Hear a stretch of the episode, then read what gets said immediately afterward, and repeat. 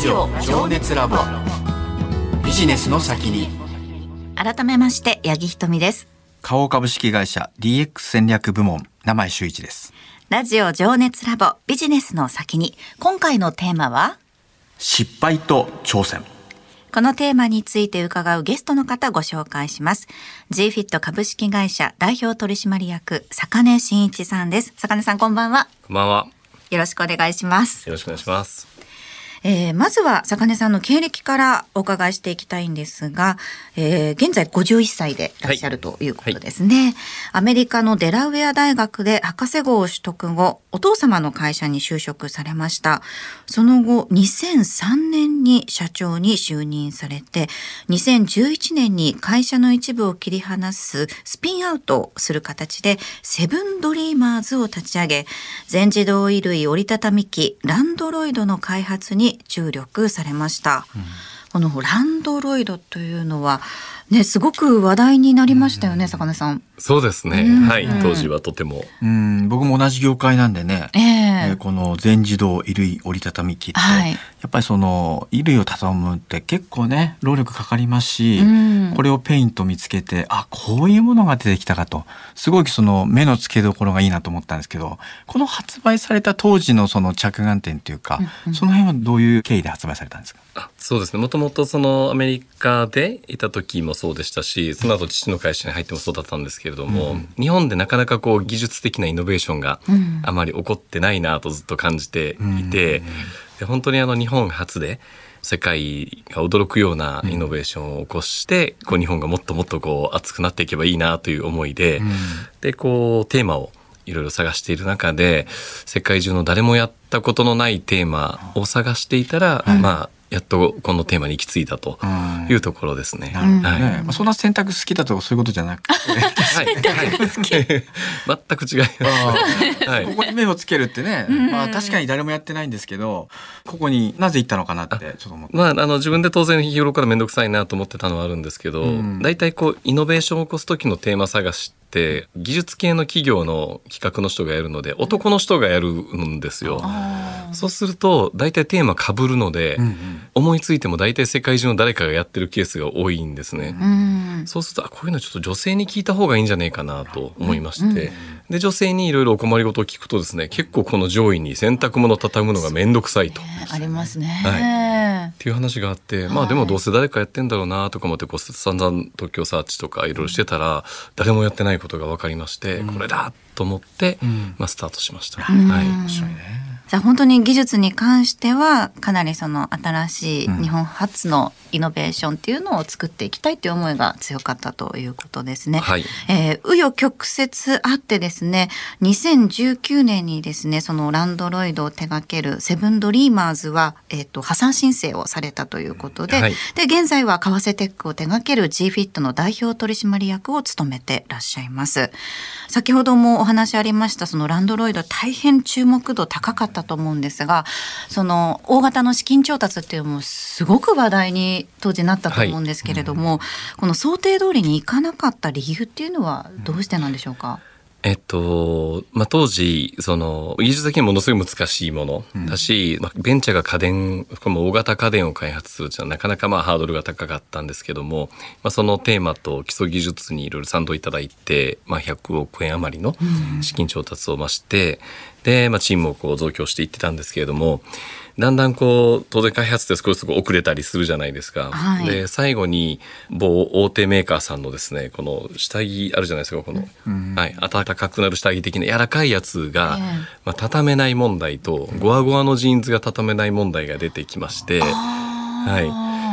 でそれをまああのやっぱりちゃんと畳めるようにやりきろうっていう判断をしたタイミングで、今まで作ったモデルを全部やり替えなければならなくなったんですね。なるほど。でそうするとハードやり替えるとソフトも全部やり替えだし AI の学習も全部やり替えになるので、まあ、追加で40億の資金が必要になりまして、でその資金の40億のうち10億は集まったんですけれども、まあ、残りの30億が集まらなかったので、まあ、結局なんとかお金を引っ張りながらその量産施策の手前まで持っていけて、物はもうできたんですけど、はいあとは耐久試験をして発売にこぎつけるという残りのお金がなくなってしまったというところですね。はないる。ほど。これあの技術者の方っていうのもねたくさんあのチームの中に入ってらっしゃったと思うんですけれども、やっぱりそういう方々っていうのは他の会社から中途入社っていう方がやっぱ多かったんでしょうか？そうですね。あの、最初初期は、まあ、スタートアップっぽく、割といろんなアイデアを持って、ガンガン新しいことに挑戦するメンバーたちでこうやっていて、ところがだんだん物ができてきて、やはりあの、家電となると当然その不具合が出てはいけないし、はい。まあ、耐久性がちゃんとないといけないし、っていうようなところになると、やはり経験者をたくさん入れていかなければならないので、まあそういった新しいことに挑戦してきたメンバーと、それからまあ家電メーカーでしっかり経験を積んだ方の、まあ、今後チームでした。はい。その組織づくりの難しさっていうのはそういったところのこう何ですかねマッチ具合というか組織として動かしていく部分に難しさっていうのはそこに出てきちゃったのはありますか？あもう間違いなくありましたね、やっぱり。はい。当然、ステージが変わるごとに、まあ、リーダーとか組織も変わっていく中で、はい初期から頑張っていた人がすごくやる気を失うシーンがあったりとか、あ後から入ってきた人が、このペンチャーの恐ろしく働く文化になかなか合わなかったりとかですね。はい。っていうところで、すごい難しさがありましたし、私自身もそこが一番うまくできなかったところなんじゃないかなと思いますね。なるほどね。あの大手企業と組まれたじゃないですか。はでその資金調達もされたんですけど、はいどうやってその大手企業と組んだっていうか、はい組む経緯、はい。かその辺少し知りたいなと思って。あなるほど。なんかあの、ある程度技術が出来上がってきて、うんまあ最初は初めて一つ T シャツが人類初完全全自動で畳める日が来たんですけど、うんうんでその後に、まあ当然これ我々だけではですね、世の中に出していけないのも明確に分かっていて、はいでそこでやはりあの大手家電メーカーさんうんで、えっと、組みたかったと。うんで、その時にあの、まあ、洗濯乾燥機をやっているメーカーさんと組みたかったんですね。んまあ、いずれは洗濯して乾燥して畳むところまでをもう完全全自動にしたかったので、あでその技術を持っているところを、まあ、あの複数社ピックアップしてアプローチしていきました。あーもうそれは飛び込み営業行ったみたいな意味。そうですね、まあ、あらゆる人をこうつてを使ってアポを取ったり飛び込んでいったり。なるほど、はい、それでお金出してくださいみたいなそういう話ですか？そうですね。もう何社か、まあ、ある日同時に あの交渉を開始するって決めてて。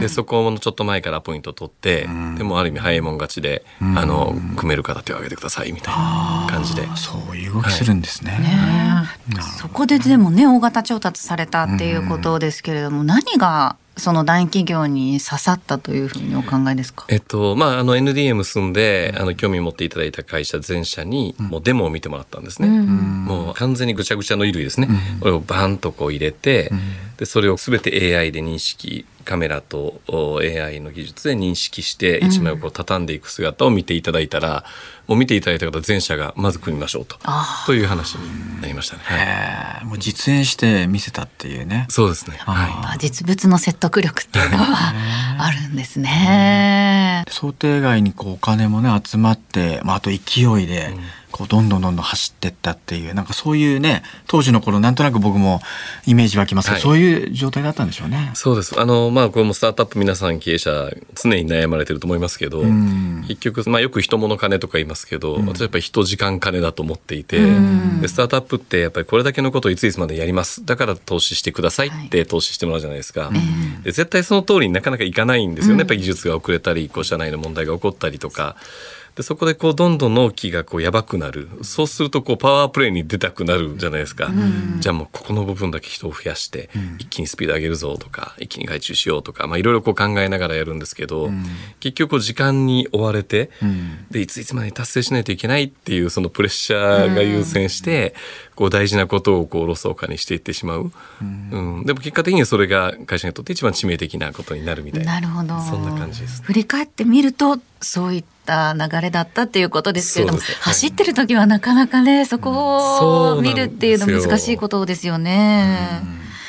えーただその破産してからですね、はい。現在は為替テックを手掛ける会社の代表取締役を務めていらっしゃるということで、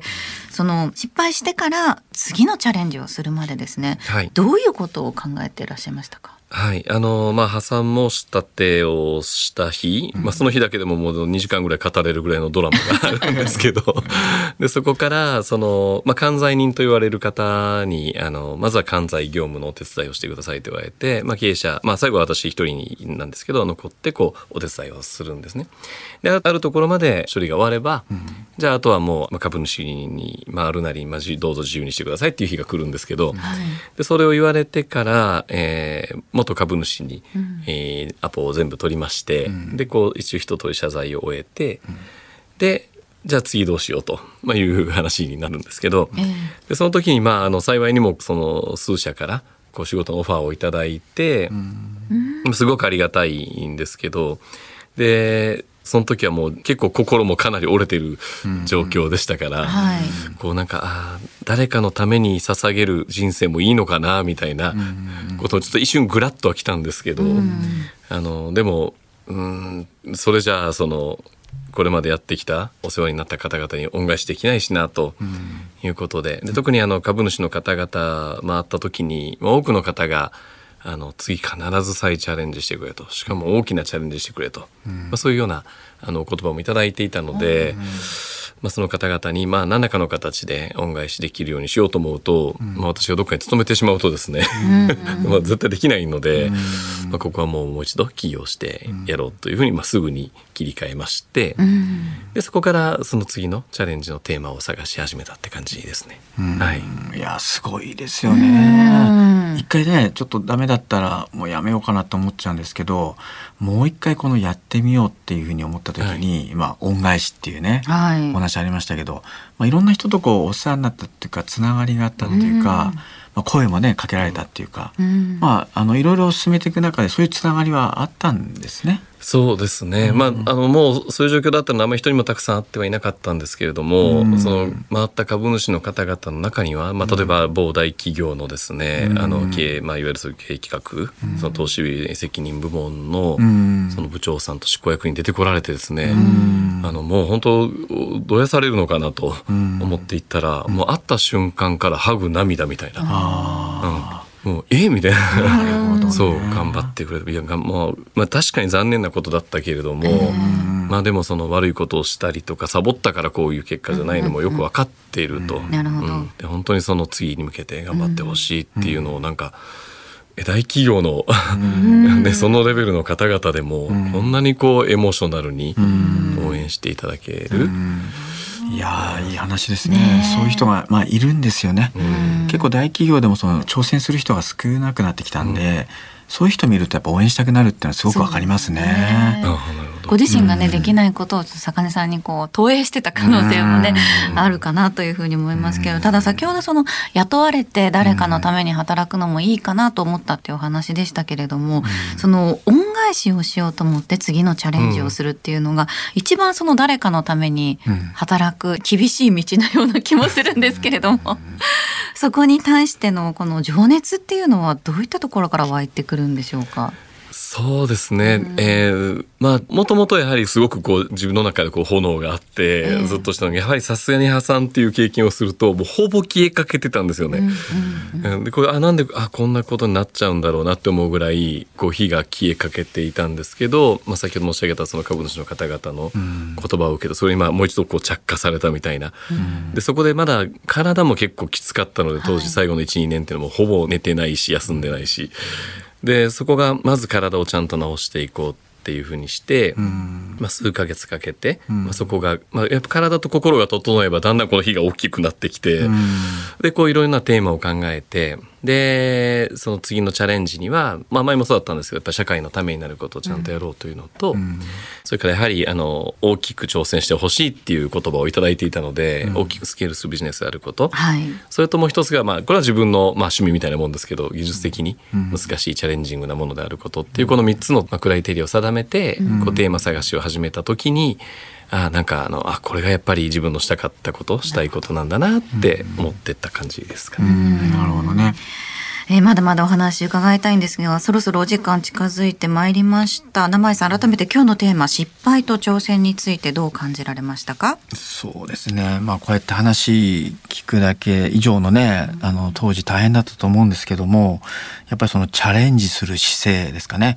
まあそれがすごく周りも応援してくれてそこで今再起をあの誓ってやってるっていうそういう姿がすごく印象的でした。G フィット株式会社代表取締役坂根真一さんにここまでお話伺いました。坂根さん次回もよろしくお願いします。はいよろしくお願いします。ラジオ情熱ラボ。ビジネスの先に